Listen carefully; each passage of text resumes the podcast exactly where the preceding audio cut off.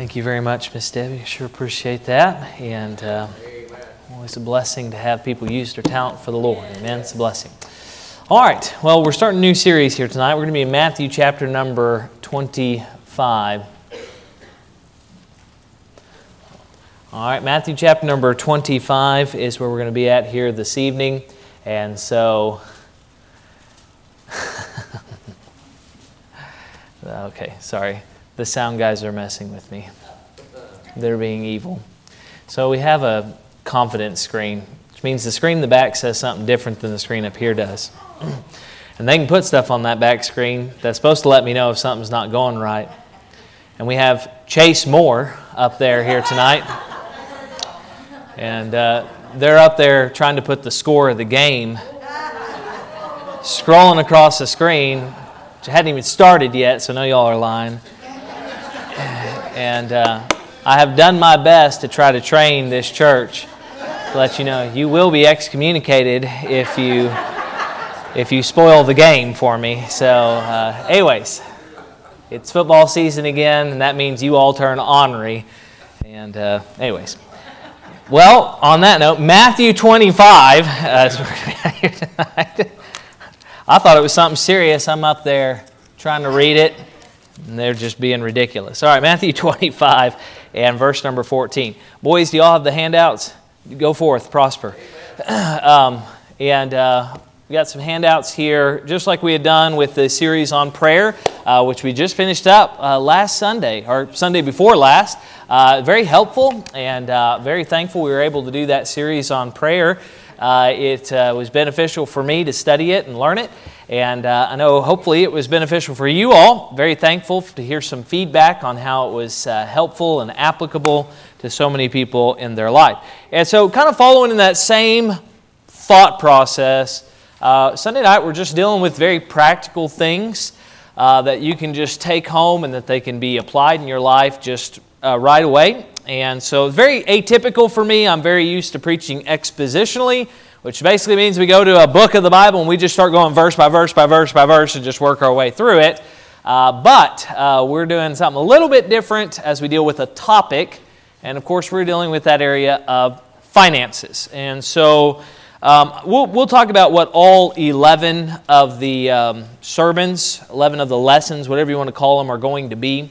So, as they're passing those out, I did want to mention um, I wish I could say I'm just super intelligent and I just come up with all these wonderful ideas all by myself, uh, but that you know is not the case. Uh, obviously, the, the greatest source of material and what we want to ultimately land on is the Bible.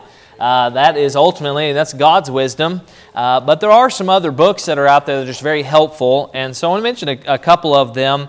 Um, I'm actually almost done reading this book, uh, Money, Debt, and Finances Critical Questions and Answers by Jim Newheiser. And uh, I, I, just had some recommendations from some folks saying this was a good book. Um, and uh, it's got a bunch of chapters. There's like 40 chapters in this, but they're all pretty short, and they're just questions that people have about finance. And uh, I didn't think it'd be as tremendous of a book as it's been, but it's very good, very biblically based, a lot of good Bible verses and uh, that are tied in with this. Um, and so this is a, a wonderful uh, book that'd be a good asset to you if you wanted to, to pick that up. It's, a, it's been a help to me, and so we'll, we'll utilize some of the information in this. Now, the other one, I've probably owned 100 copies in my lifetime, but somehow I've given them all away uh, and don't have one. I was looking through my bookshelf because I usually keep about five or six copies of this book. And people come in, I go, Here, read this, you know. Uh, and somehow I don't have one. And so I, I don't have a copy to show you, but um, it, it's a book called The Total, Total Money Makeover by Dave Ramsey. And I know it's probably well known, even if you have never read the book, you've probably heard of it or heard of Dave Ramsey. Um, but I will say this any of these guys uh, obviously are going to be fallible because we're dealing with broken and fallen humans. So, although there's good principles to learn by, and even Bible verses that are used and that can be very helpful and applicable, uh, no book is going to be perfect like the scriptures. And so, always take everything with a grain of salt. Be mindful about what you're reading, right? Eat the chicken, spit the bones out, that type of stuff. Uh, but those are two books I think will be very helpful, and they're probably the two of the four or five that I'll be using through the series that I'll draw from the most. Uh, will be very helpful. So the, the sermon actually tonight I didn't draw from either one of those books. I actually pulled from one of Paul Chappell's books called Stewarding Life, and uh, it, has got a chapter in there about finances. Most of the book is about stewarding in other areas, our time, our energy uh, our, our livelihood, all those things. And so it's a good book, but, uh, anyways, there was a chapter in there on stewarding our finances, and so I kind of pilfered some information from that uh, for even the lesson here tonight. So just to let you know, it's kind of a multi source, some stuff that I personally have learned and, and uh, have, have perceived from the scriptures and other things from some books. And so hopefully this will be a helpful series uh, in that regard. All right, Matthew 25 and verse number 14. You found your place there and you're able to. Let's stand together to honor the reading of God's word. Matthew chapter 25 and verse number 14. For the kingdom of heaven is as a man traveling into a far country, who called his own servants and delivered unto them his goods. And unto one he gave five talents, to another two, and to another one, to every man according to his several ability. And straightway took his journey. Then he that had received the five talents went and traded with the same, and made them other five talents. Likewise, he that had received two, he also gained other two. But he that had received one went, digged in the earth, and hid his Lord's money. After a long time, the Lord of those servants cometh and reckoneth with them. And so he that had received five talents came and brought other five talents, saying, Lord, thou deliverest unto me five talents. Behold, I have gained beside them five talents more. His Lord said unto him, Well done Thou good and faithful servant, thou hast been faithful over a few things. I will make thee ruler over many things. Enter thou into the joy of thy Lord. He also that had received two talents came and said, Lord, thou deliverest unto me two talents. Behold, I have gained two other beside excuse me, two other talents beside them. His Lord said unto him, Well done, good, faithful servant.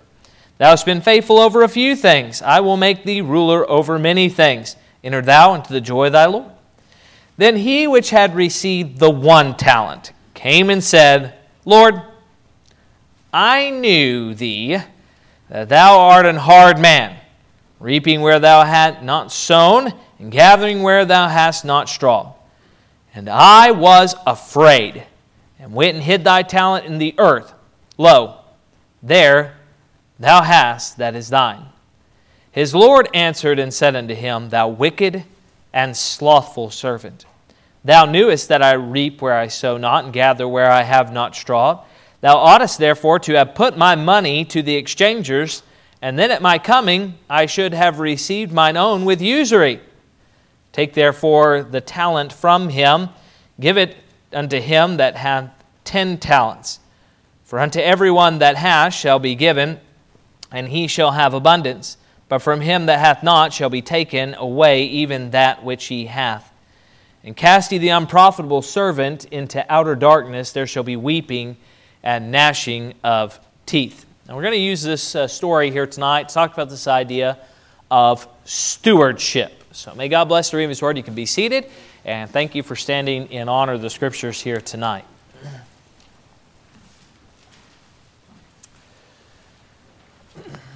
Money matters to God.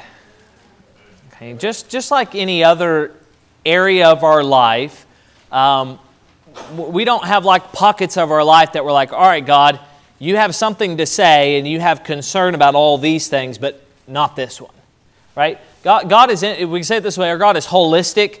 He's interested in every aspect of our life. And just as equally as we just got done talking about our prayer life, just as interested as God talking about our prayer life and how that ought to be great communication with God and how we can be better. Lord, teach us to pray. I hope we can come to the same conclusion that God has a lot to say about the area of our finances. And then we could say this God, help me to care for my finances the way you want me to, and take care of them as I ought to before you. We say it this way He is not silent on the matter of finances, and I'm very thankful for that. Did you know I, I did a little bit of research, Googled it? You know, that's the best research you can do nowadays. You just Google it. You get on there and type in stressors. So usually you get like top 10 lists, you know. So you got several websites and they're like top stressors in people's life. You know what was consistently always in like the top three of every one of those lists? Money, absolutely. Yeah, money can be a very stressful thing and money related issues, right? Uh, savings, retirement, debt, the IRS, taxes, right? All, all, these things can be a little overwhelming at times. And uh, I'm very thankful that God is not silent on the area of our money. He actually gives us so much about how we ought to manage and how we ought to view money. And so there's obviously a right perspective about all this. Uh, I don't actually have it in the notes and working on it. I don't think in any of the lessons probably going to deal with this, but a lot of people think money is evil, but money is not necessarily evil and it's not necessarily good. It's just a thing. But it can be used for great evil and it can be used for great good. And it's a tool which, if uh, given over to God and given to Him with the right attitude and perspective, it can be used for great good.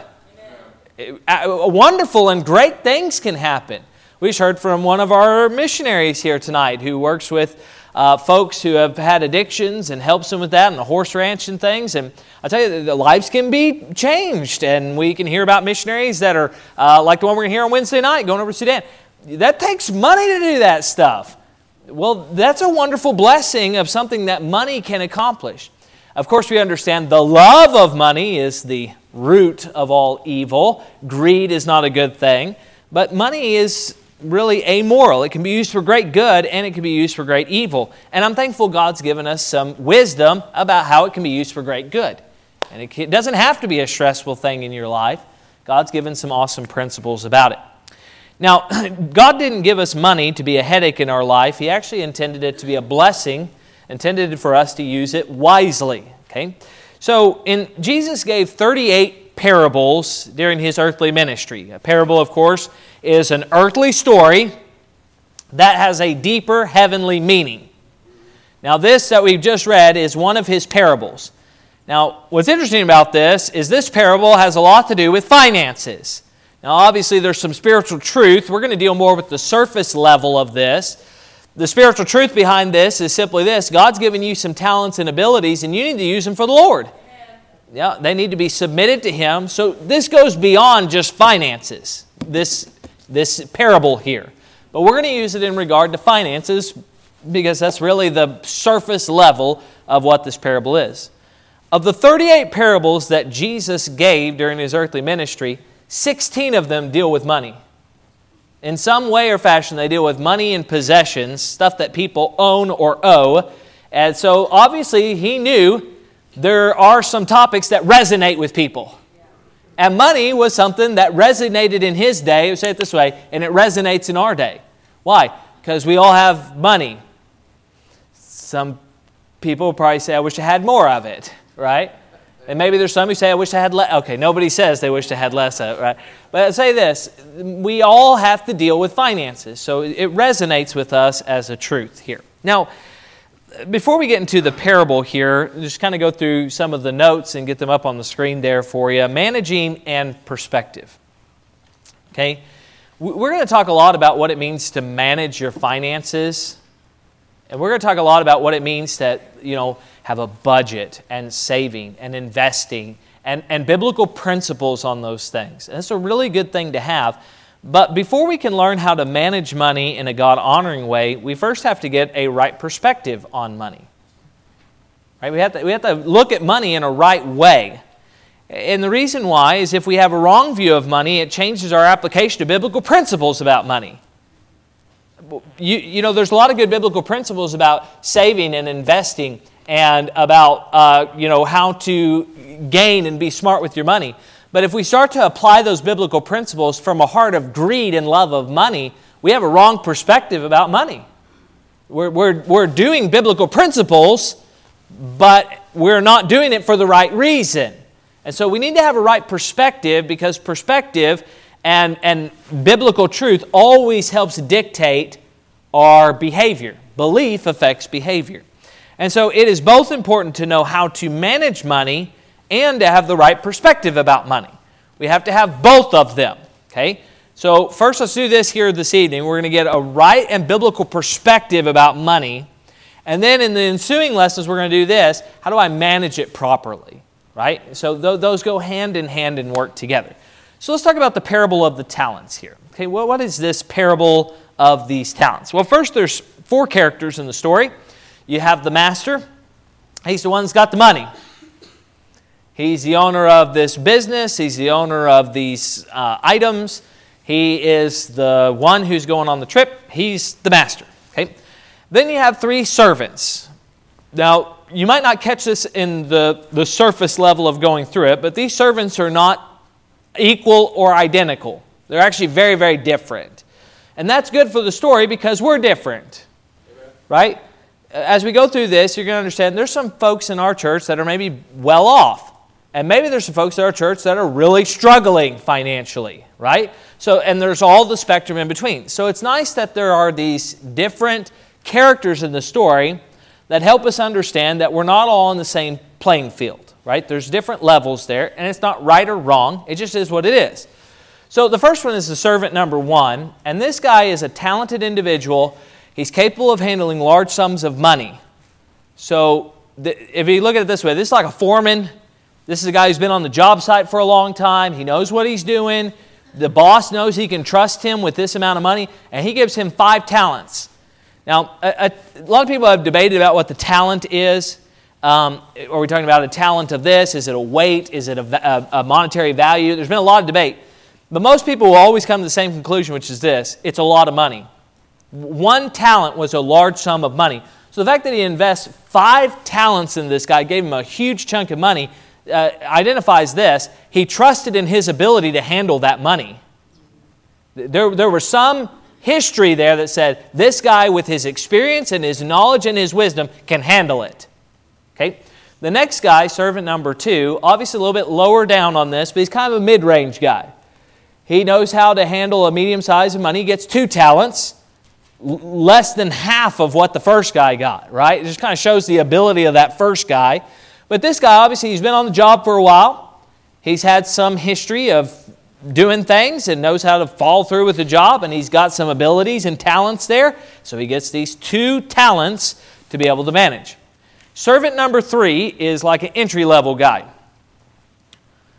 We say this he, he's maybe a young guy or a guy who doesn't have a lot of experience, but obviously there were probably more servants that this guy had, but he trusted him enough that he was willing to give him this talent, which is still a large sum of money that's there. So there's different skills and abilities that these guys have. Okay, so because of this guy's skills and ability and his talents, he gets five. Because of his skills, ability, and talents, he gets two. And because of his skills, ability, and talents, he gets one.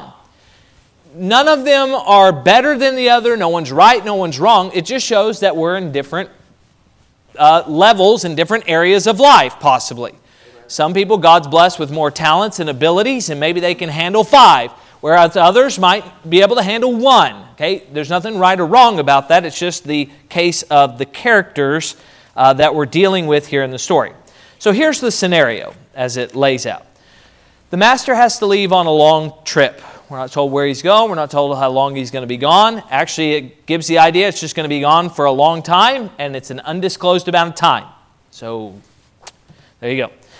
The servants are given their various money that they're supposed to invest and leverage in order to earn money for their master while he's away. This seems to be some type of an investing thing that's happening here because he's giving them money to make money. Okay? So they're taking the money and they're using it to invest or buy and sell so that they can gain more money. So they're leveraging that money that's been given to them in order to earn additional money. So that's what the, that's what the master tells them that they're supposed to do. Then the master returns, and of course, then there's a day of reckoning or accountability, and they have to give an account for what they did with his money. The master gave them money, He leaves, he comes back, and he says, What'd you do with my money? Okay, and so there's that day of reckoning that happens. So here's the results. Servant 1 and 2 have an identical response that's given to them. They work hard, they double their master's money. Both of them saw 100% return, which is awesome. I don't know how long the master was gone, but that's, that's a good return. I don't know about you, but if you gave money to a guy and said, Hey, can you take care of my retirement fund? came back a year later and he had doubled it, you'd go, Good job. That's pretty good. That'd be a pretty awesome return on investment. And so, obviously, these guys worked hard at this. We don't know how long they had it, but they worked very hard at it. So, uh, you probably know this if I were given money from someone and I got them double the amount they had and they showed back up, I'd be like, I'm excited to tell you what I did with your money. I've got some exciting news to share with you, right? So there's exciting news that they have to share. They're super pumped about that. All their hard work is about to pay off, and they're going to hear from the master. He's going to hand down the reward, which is this well done, right? Well done. So, what does this well done mean? You don't have this there in your notes, but I'll give it to you here. So, they did good. He says, Well done, that good, right? They did that which was right. They did which that was commendable. It was something that he could say, Good. It, it was right. You did, you did what I asked you to do. Good job. Right? He also says this faithful. Well, why? Because the master wasn't gone for a short trip, he was gone on a long trip. Which means this they had to have continual investing going on with this money. It wasn't like they just did it and then sat on their rump and just waited for him to come back the idea is that it seems like they were being really responsible with this money, being faithful to continue to invest it and be wise with it and make sure there was no loss. And so it seems like they were working very hard with the master's money.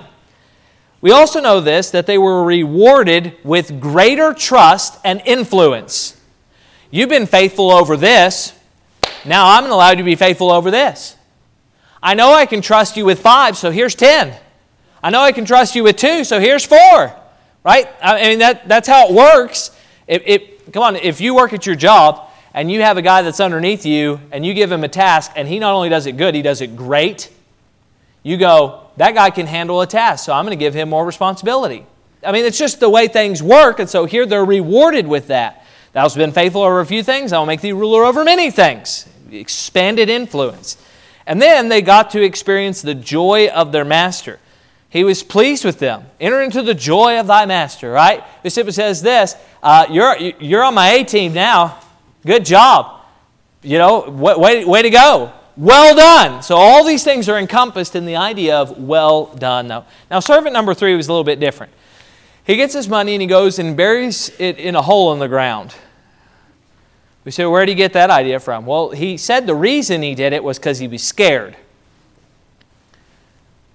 His fear led to inactivity. Right? That, that's not what God wanted him to do. Obviously, he was not excited about the master coming. Instead, he did something worse than give an excuse. He gives an excuse, but he goes a step further and he makes an accusation. well, what's the accusation that he made? Well, I know you're a hard man, and you sow where you don't reap, and try to get where you haven't uh, sown, you know, so I, I just knew you're a hard man. Well, there's nothing that indicates in this story that he was a hard man. Now, he, of course, the master comes back and he says, I, I, You did know that I'm going to try to reap where I didn't sow because I gave you the money to take care of that. I wasn't the one doing the work, you're the one doing the work. That's kind of what the job description was. You knew I was going to reap where I didn't sow. but I'm not a hard man. You know, he doesn't, he doesn't identify himself as that. That's something else that this guy puts on him that was totally inaccurate. Actually, this master sounds like he's a pretty good master, a pretty good guy. And yet he says, I knew you were a hard man. He says this, basically saying, uh, I didn't think I was going to be able to please you. I, I, I thought you were going to be mad no matter what I did, so I did nothing. That's his excuse that he gives that's there. So here's the master's rebuke. He says this You are a wicked and a slothful servant. Remember, this man was not given more than he could handle. So the only explanation for why he did what he did was because he was just a bad servant. That's what it all boils down to. It has nothing to do with he had more than he could handle, or God put more on him, or he only was a one guy, so obviously God didn't trust him in the first place. None of those things are accurate or true. He had that one job that was given to him. Had he gotten two, he would have gotten the same percentage yield as the rest of them and would have heard, well done. I think, honestly, the, the master even says here if you just put it in the bank and got interest, I mean, you just got me like 0.5%, you know. If you just got me a little bit of interest on it, that'd have been better than putting it in a hole in the ground.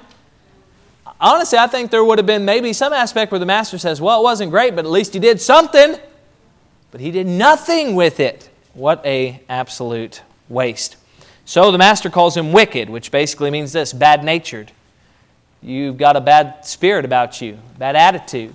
And he calls him this slothful, lazy, you went and buried it in a hole and then sat and did nothing for the whole time I was gone. Lazy, slothful, sluggard.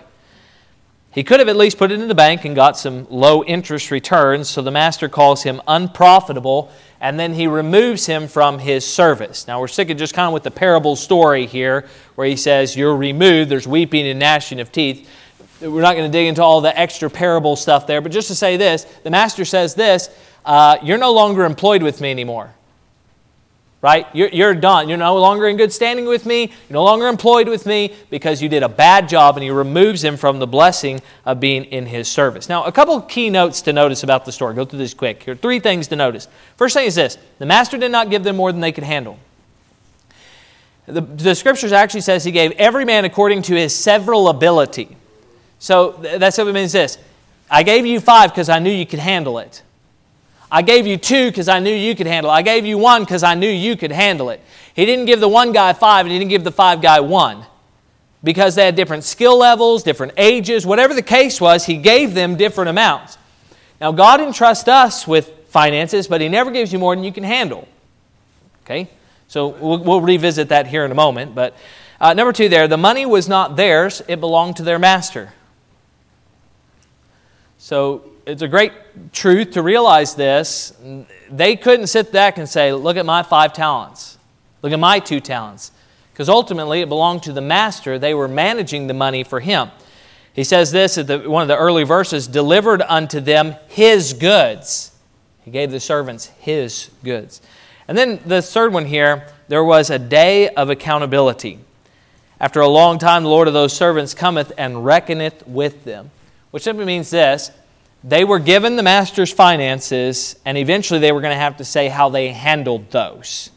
How did you take care of God's finances?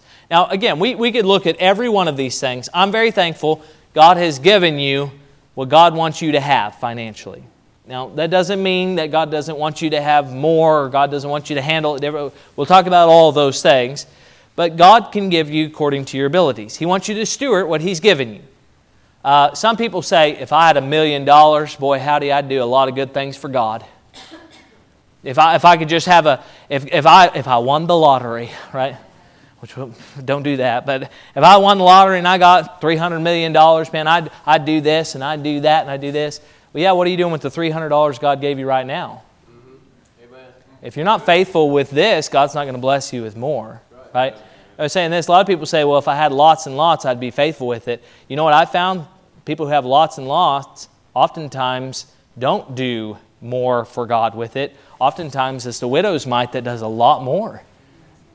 Know, now, if God, there are certain people God's blessed with great riches and they use it for God's glory and God's blessed them and they recognize it's God's money and they use it right. But listen, there's a lot of danger in wealth it's, Jesus said it's easier for a camel to go through the eye of a needle than it is for a rich person to get saved. People trust in riches and there's love of money that's there. There's a lot of danger in that. So all, all I'm saying is, is if we can't be good stewards of the little, what makes us think that we would be good stewards with the much? It doesn't work that way. Uh, when I worked in, in a, uh, at the feed store when I was in high school, I was making like 80 bucks a week back then. That was about enough money for me to put a tank of gas in, my truck, pay my tithes and my missions, and then put the rest of it in savings for college, right? And so that's basically what, what I did every week, you know, with my money I got off that. It was a lot easier to manage $80 a week from the feed store job when I was still living with my parents than it is managing the finances that we have now. A lot more bills, a lot more responsibility, a lot more expectations. So if you can't be faithful with little, there's no way you're going to be faithful with much. Okay? Uh, the money was not theirs, but it belonged to the master. We're going to talk about that, and obviously the day of accountability. So the next point here, number three, which is dealing with this idea everything belongs to the master. Everything belongs to God, and it comes from God. Mm, this is this is the point for tonight. This is the thing we need to walk away with. Right, we're trying to deal with this idea of a proper and a right perspective about money here tonight. Uh, and, and then, of course, we'll get to the practical, the nuts and bolts. But tonight we get a right perspective about money. Um, I love the doxology. You know the first line of the doxology? Praise God from whom all blessings flow. Well, you think about even just that first line of the doxology. Praise God from whom all blessings flow. Uh, wonderful there. What about some verses here? James 1:17 says every good gift and every perfect gift is from above and cometh down from the Father of lights, with whom is no variableness nor shadow of turning. Psalm 24:1 says the earth is the Lord's and the fullness thereof, the world and they that dwell therein. It all belongs to him.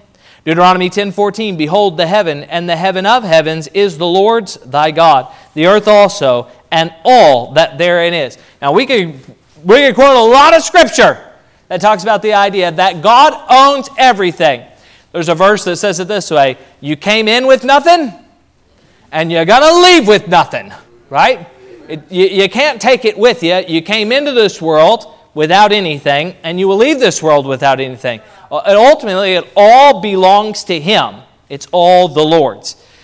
Now, we don't use an ATM much uh, with our family. We don't, we don't do just a whole bunch of cash uh, in, in our household. We just have gotten in a system. I think our whole world's gotten in a system. We just don't do that very much.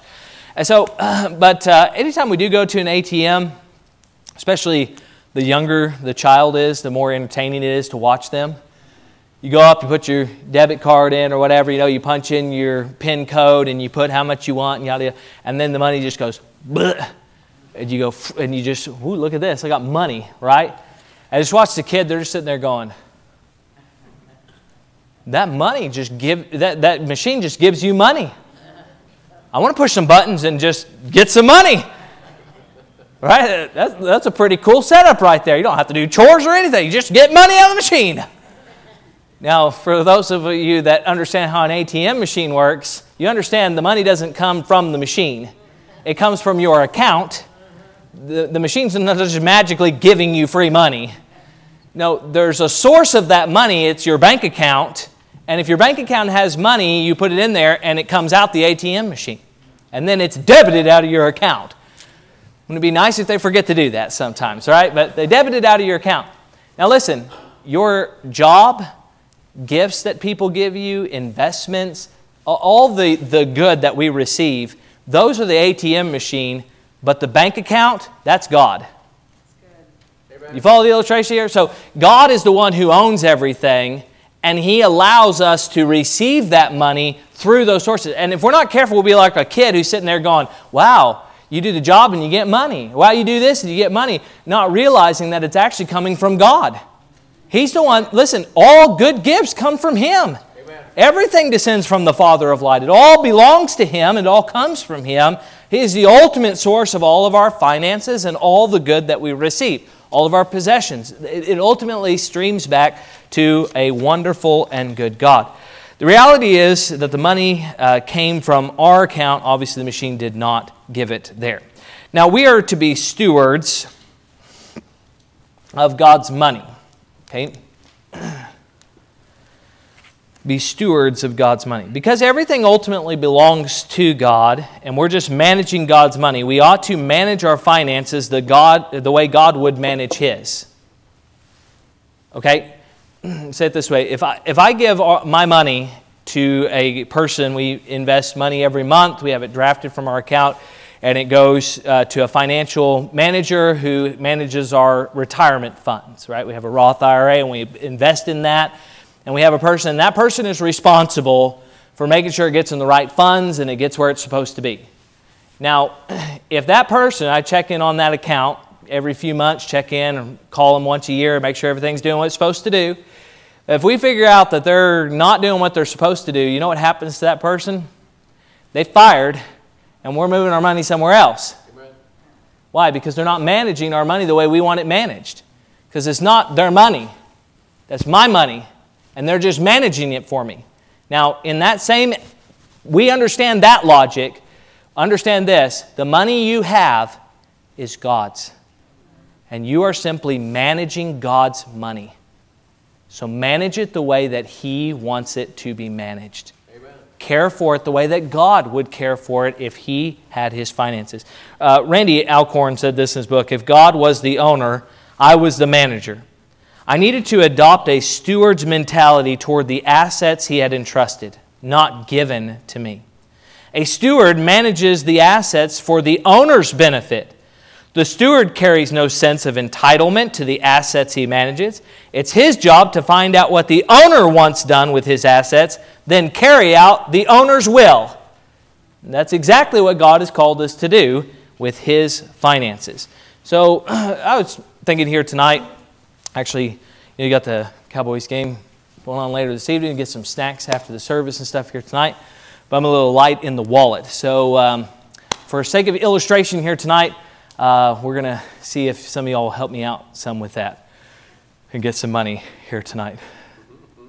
We were talking about finances, so this is going to work out good. Billy, you have money that you can give me? This is going to work out great. we got a good start, but uh, we're still a little light in the wall. We got some new members that are here. Billy, sit down, sit down. We're moving in the right direction here. These guys know how to do this. Some of y'all are nervous I'm going to come to you at this moment, aren't you? Like, I don't know about this. This is turning into a bad church service right here. Let's see here. Brother Jeff's loaded. He's got his own business. Come on, Brother Jeff. Pony up. I need some cowboy money. Oh, yeah. We're moving in the right. Look at this. They're not being chintzy either. This is really helping me out. This is going to be great. We're up to uh, 60 bucks. We're doing pretty good here. Let's see here. I've picked on this side too much. We go around the other. Everybody's like super nervous now. Hey, Tabitha, I'm just kidding. I'm just kidding. Yeah, Let's see here. Brother Ken. Brother Ken's loaded. I know it. He's got tons of money. He's okay. Yep. And uh, yeah, that'll work. Let's be good. All right. And then uh, let's see here. Scott, he's about to have a baby. He's got, he's just, he doesn't need any more money. He's about to have kids. That's all you need in life, right? What is that? How he carries his money in around in his wallet, apparently. All right, we got a 100 bucks. This will work out pretty good. Well, you know, here's the thing. You know, it's easy for these guys to give me that money because I gave it to them before the service started. That's pretty easy to do because it didn't really cost these guys anything. Actually, I gave it to them and they're like, hmm, we'll see you on Wednesday night, preacher. They're about to skip out on the service. You know, hey, I got paid 20 bucks to go to church tonight. Yeah. I'll say this it's easy for them to give back something that was never theirs in the first place. You know, it changes your perspective on money, doesn't it?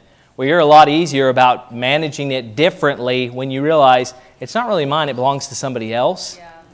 So I need to take care of it like it's theirs and not like it's mine. It's a mentality shift, isn't it? We, we have a mentality shift when we start to do this. It's not mine, it's God's. It belongs to Him. So let me, let me wrap this up. We'll do this here real quick, okay? we're going to, end this series, uh, talk about 11 different things. Of course, we're talking tonight about stewardship.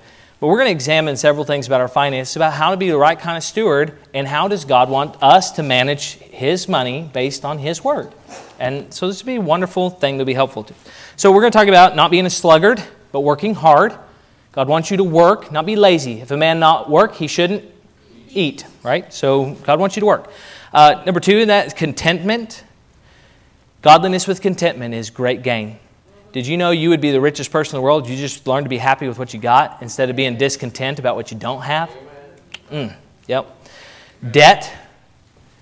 Debt is a dangerous word.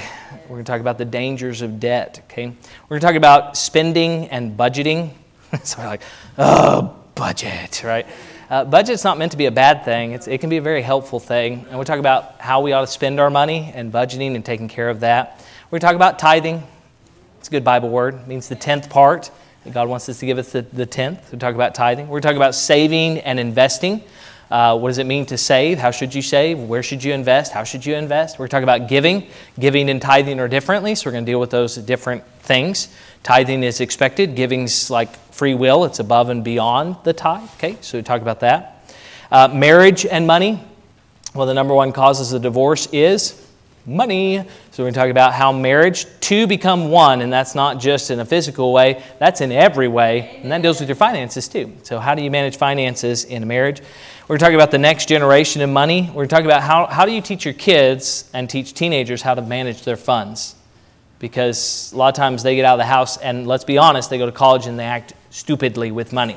So we need to teach them how to be wise with their money. And then this last one uh, inheritance or heritage what to leave behind and what to send ahead with finances. Maybe you're at that stage of life, you say, well, What do I do with this? Do I leave something behind or do I, sit, do I invest in something for the future? What do I do here with this? Okay? And so, practical application from our personal financial life. So, three things here and we're done. First one is this submit your finances to God. Recognize that you are indeed just a steward. Submit your finances to God.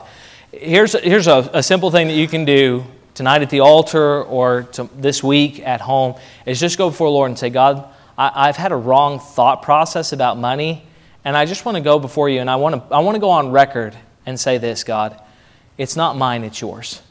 And I just want you to know that I know that that's how it's going to be. Just be a good steward and submit your finances. Second thing is this seek God's will in every financial decision. If it really is God's money, maybe you need to ask what God wants done with His money go before Him and say, Hey, God, here's your money. What do you want me to do with it? It's a very liberating thing, too, when you start to realize that, uh, God, you're getting a little light on money here, right? you're getting a little short. It's a liberating thing, it really is. And, and again, sometimes that's our poor management more than it is anything with God. But I'll tell you, I've experienced blessings when I've come up, and it's not by any fault of my own.